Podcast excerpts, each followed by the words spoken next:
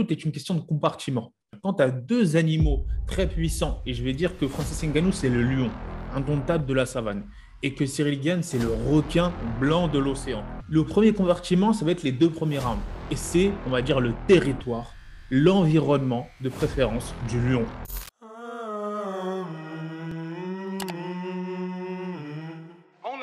Bienvenue dans le podcast The GOAT MMA Boxing. Comment se retrouve la GOAT Family? J'espère que vous allez bien en compagnie de mon fervent ami Carl. Comment ça va? Ça va très bien pour moi. J'espère que vous allez bien chez vous, les gars, où que vous soyez. Et Sigma, j'espère que toi aussi tu vas bien. J'espère que tu te rétablis peu à peu. Ça va top. La rémission avance très très bien. Maintenant, là, on va parler d'un combat justement où il y aura potentiellement des blessés. C'est Francis Ngannou versus Cyril Gann qui aura lieu le 22 janvier au Honda Center, si je ne me trompe pas. Et là, il y a beaucoup de choses à dire. On va parler dans un premier temps dans cette vidéo de la tension qu'il y a. On va essayer de commenter un peu et de donner notre avis sur l'événement, le fameux vent que se sont pris Fernand Lopez et Cyril Gann par Francis Ngannou. On va essayer d'expliquer les raisons et enfin d'expliquer les clés de victoire pour chacun des deux assez rapidement, brièvement, juste à faire un petit preview d'analyse. Alors, Karl, déjà, toi, donne-nous un peu ton avis sur ce qui s'est passé là, parce qu'il y en a beaucoup qui jettent Francis Ngannou en pâture et nous, on aimerait savoir, toi, c'est quoi ton avis? Est-ce que c'est normal, légitime? Est-ce que le combat a déjà commencé? Explique-nous un peu. Alors, en fait, il y a deux catégories de réactions qui se, sont déroulées. C'est qu'il y a les gens voilà, qui ont direct euh, craché sur Francis Ngannou, qui l'ont direct jugé pour ce comportement, etc., etc. Et il y a les gens qui ont dit non, mais les gars, c'est normal. Il ne faut pas en faire tout un, tout un, toute une histoire. C'est, il est déjà rentré dans le combat, il est focus.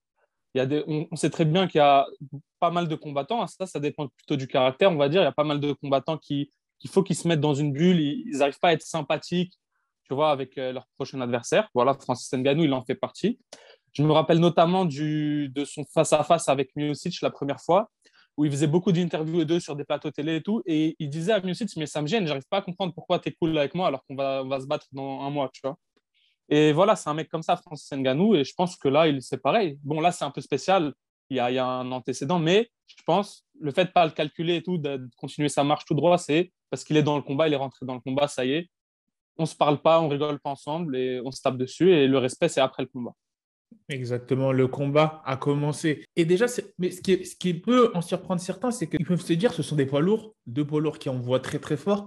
Il n'y a pas forcément besoin de vendre le combat. Déjà, avec ces deux noms, il se vend déjà à lui-même. Donc, c'est pour bah, ça qu'il y en a qui sont un peu. Euh, mm, mm. malheureusement, en fait, c'est trop tard. Il y, a, il y a déjà, on ne peut pas enlever les faits. Les faits, c'est quoi? C'est que Francis Ngannou était coaché par Fernand. Il s'est passé ce qui s'est passé. Et voilà, ça a créé le storytelling naturellement, en fait. Il n'y a pas besoin de vendre quoi que ce soit. L'histoire, elle est déjà là. Donc, euh, ouais, comme tu dis, il n'y a rien à vendre, mais malgré tout, il y a quand même déjà euh, des antécédents, des histoires euh, passées qui vont alimenter ce combat, qui vont alimenter tout, tout, tout, toute la période là avant le combat. Sachant que Francis Ngannou, il est déjà dans le mindset américain. Ça fait un moment maintenant qu'il habite à Las Vegas. C'est quelque chose, on va dire, cette tension d'avant-combat qui est peut-être toujours pas très familière au mindset un peu européen, eurocentré, français, etc. Tu vois et Francis Ngannou, d'ailleurs, c'est très spécial. D'ailleurs, c'est très très spécial parce que moi, je ne me rappelle pas de cas où la tension était entre un combattant et le coach du combattant adverse, mais pas directement le combattant adverse. Exactement. Il n'y a aucune tension entre Francis Ngannou et Cyril Gann, ça faut bien le dire, des deux côtés. D'ailleurs, Cyril Gann, il est archi cool. C'est le mec qui peut rigoler avec toi avant, avant deux secondes après se battre contre toi. Donc, on, connaît sa mentalité, hein, son surnom bon gamin, on connaît maintenant le personnage, voilà, archi cool, euh, mec trop sympa et tout. Et d'un autre côté, euh, voilà, tu as Fernand Lopez, qui lui, euh, dans différents médias, sur les réseaux, sur, sur YouTube, a déjà parlé d'histoire passée avec Francis, qui a alimenté les choses. Et là, on peut voir que, voilà, pour une fois, la tension, s'il y en a une, après, peut-être il n'y a pas de tension, peut-être c'est nous, on, grandit les choses, on se fait des idées. Mais en tout cas, voilà, cette petite tension, cette petite froideur, elle est entre Cyril Ngannou et euh, Fernand Lopez et non pas Cyril Gann. Et ça, c'est très spécial de, savoir ça. C'est ça. Sachant que Fernand Lopez, il y en a beaucoup qui disent que Fernand, il a craché sur le dos de Francis, etc. Moi, je ne le vois pas du tout comme pas ça. du tout. Moi, personnellement, je te coupe, j'ai entendu toutes ces interviews, toutes ces, toutes ces discussions sur Internet et il, ne crache jamais sur Francis Ngannou. Il parle de faits. Exactement. Et il rappelle toujours, bah voilà, Francis Ngannou, c'était son, son, son, élève, voilà, c'est lui voilà, il raconte juste les, choses comme elles sont, mais sans jamais porter vraiment trop de jugement. Après, voilà, c'est entre deux. Nous, on n'a pas, on connaît, on sait pas ce qui s'est passé entre deux. C'est leurs histoires personnelles, mais euh, il a toujours aussi parlé en bien. Il n'a pas que parlé en mal. Il a toujours pondéré ses propos. Après, voilà, ça, c'était une petite parenthèse. Mais en tout cas, euh, ça, du coup, c'est, ça crée le storytelling. Et maintenant, on a un combat, voilà. Ça va être incroyable. Hein. Tu veux que je te dise quoi? Dommage que pour l'instant, ce ne soit pas en France. Honda Center, comme tu as dit, mais ça change pas, ça change en rien la hype quoi là. C'est un combat, on est pressé d'y être. On est Exactement, on est très pressé d'y être. Et moi je peux comprendre du côté de Francis qu'on soit peut-être énervé que certains faits justement soient dévoilés au grand jour. Tu vois, ça je peux comprendre. Qu'on dise qu'en fait tu as été viré de la salle parce qu'il y a un abonnement que tu n'as pas voulu payer forcément. Tu vois, pour certains que certaines informations là soient out au grand public, ça peut déranger. Tu vois, pourtant ce sont des faits réels. Tu vois, je pense que c'est beaucoup plus complexe que ce que la majorité veut le croire, veut, le penser. Tu vois ce que je veux dire? Maintenant, il faut surtout pas être étonné, les gars, la God Family, si vous voyez qu'il y a une grosse tension entre les deux. ça a toujours été comme ça, surtout au haut niveau. Au haut niveau, il y a toujours eu des tensions extrêmes entre. Euh, Après, voilà, ouais. Après, ce n'est pas forcément des tensions négatives, tu vois, c'est les tensions de, de combat Bien sûr. C'est normal, tu as, beaucoup, as beaucoup de, de, sentiments avant le combat, tu as, as, de la peur, tu as, as, du stress, et justement, moi, je peux, te, je peux te parler de Kamar Ousmane face à Gilbert Burns. La tension, elle est palpable juste avant le combat, avant qu'il touche les gants. Elle est palpable. Alors que c'est deux coéquipiers, les gars. Elle est palpable, la tension. et pourtant, après le combat, on voit ce qui se passe. Beaucoup de respect. Là, avec Cyril Gann et Francis Ngannou, on a deux anciens partenaires qui ne sont pas aussi proches que l'ont été Gilbert Burns et Kamar Ousmane, par exemple. Ils étaient beaucoup plus proches, Kamar Ousmane et Gilbert Burns. C'était, des gars, ils sortaient ensemble après l'entraînement, leurs enfants se connaissent, tu vois. Là, on n'a pas ça avec euh, Francis Ngannou et Cyril Gann. On a des mecs qui se sont déjà vus à la salle, ils ont se parlé quelques fois, mais ça s'arrête là. Exactement. Et malgré tout, moi, je pense qu'on va avoir beaucoup de respect après le combat, tu vois. Quoi qu'il arrive, que ce soit Francis ou Cyril qui gagne. C'est ça, c'est ça. Et en parlant justement du combat, parce que là, ça va être très, très chaud, les gars. Ça va être très, très chaud. Et pour expliquer justement ce titre de la vidéo, c'est est-ce que Cyril Gann, son seul moyen de victoire, c'est de noyer justement cette bête, ce lion qu'est Francis Ngannou, et de l'emmener dans les deep waters, les eaux profondes, comme disent les Américains. C'est très simple, oui. La réponse, elle est très simple, c'est oui. Cyril Gann, je pense, très sincèrement et très fortement, hein, c'est ma position, je compte dessus, ne gagnera pas en finissant le combat. Mhm. Moi, c'est ce que je pense. Moi, je pense que Cyril Gann, il, doit faire ce qu'il a fait euh, vraiment face à Derek Lewis, mais bon, ça va être beaucoup plus dur, je pense. Je pense que Derek Lewis, il a vraiment flopé. Moi, je pense qu'il devra faire la même chose. Il devra emmener Cyril, euh, pardon, Francis Ngannou dans les derniers rounds, dans le quatrième, cinquième round. Il faut vraiment qu'il travaille son cardio. Il faut qu'il évite à tout prix un combat de puissance. Il ne gagnera pas à ce jeu-là. Ce jeu-là, il va perdre. Il faut qu'il évite ce que Miocic a essayé de faire, c'est-à-dire rentrer dans, rentrer dans la, dans la zone où ça, ça va envoyer dans la zone rouge, tu vois. Je pense qu'il va pas devoir combattre un Francis Ngannou de, de face, quoi faudra qu'il vraiment tourne autour du, du octogone, il faudra qu'il envoie, qu'il sorte, qu'il rentre, qu'il sorte.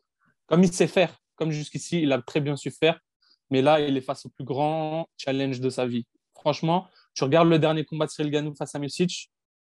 Là, tu... moi, pour une fois, pour une fois, je suis vraiment pas serein. Je pense que ce combat est très serré et je vais avoir du mal à donner un avis. Ah, je suis tout à fait d'accord avec toi. Et je pense justement, pour donner mon analyse, que c'est une question, tout est une question de compartiment. Quand tu as deux animaux très puissants, et je vais dire que Francis Ngannou, c'est le lion, indomptable de la savane, et que Cyril Gann, c'est le requin blanc de l'océan. Le premier compartiment, ça va être les deux premiers rounds. Et c'est, on va dire, le territoire, l'environnement de préférence du lion. C'est-à-dire que là, dans ces premières minutes-là, c'est là où le lion est le plus dangereux et peut déchiqueter n'importe qui, notamment un simple poisson, un requin, dans cet environnement-là. Par contre, c'est le lion, tu changes de compartiment, tu changes d'environnement et tu l'emmènes dans un océan, et bien là, le lion, il se transforme en petit chat face à ce requin blanc que serait Cyril Gann.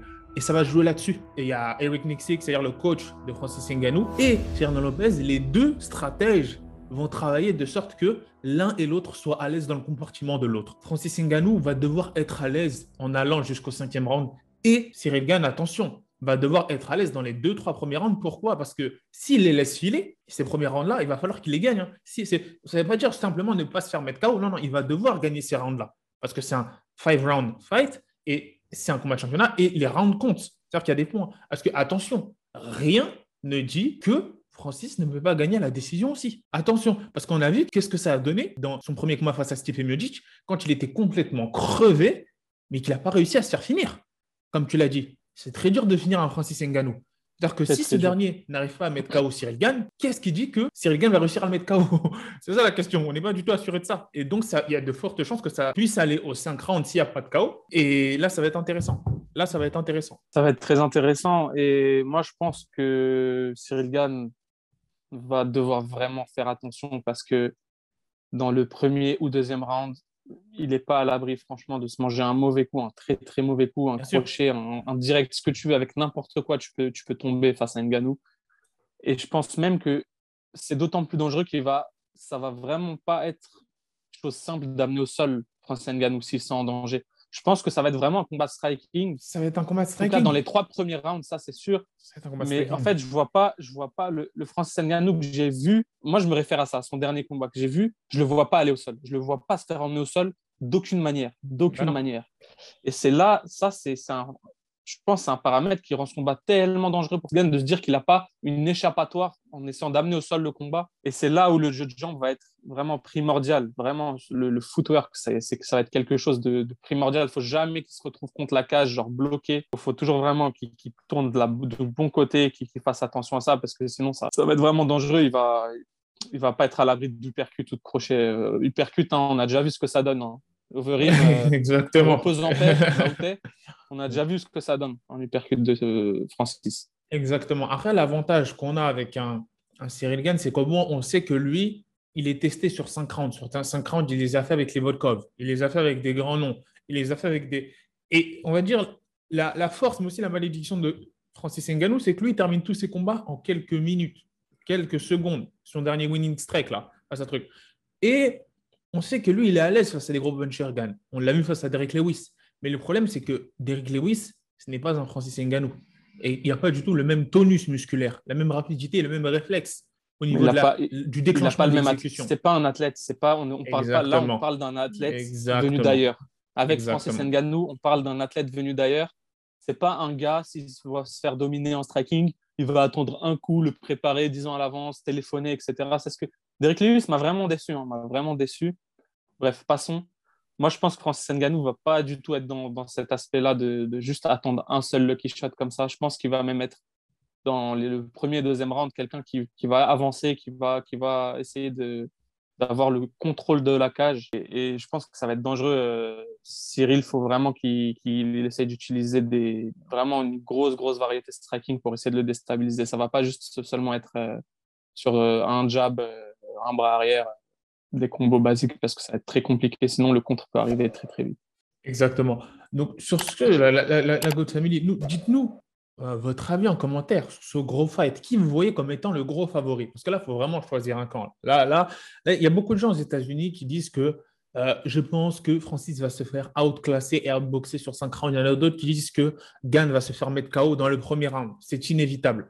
Quel est, vous, votre avis? Nous, on vous donnera une analyse encore plus poussée lorsque ce sera le moment des analyses et des pronos officiels. En attendant, on va attendre votre avis. On vous remercie énormément du soutien.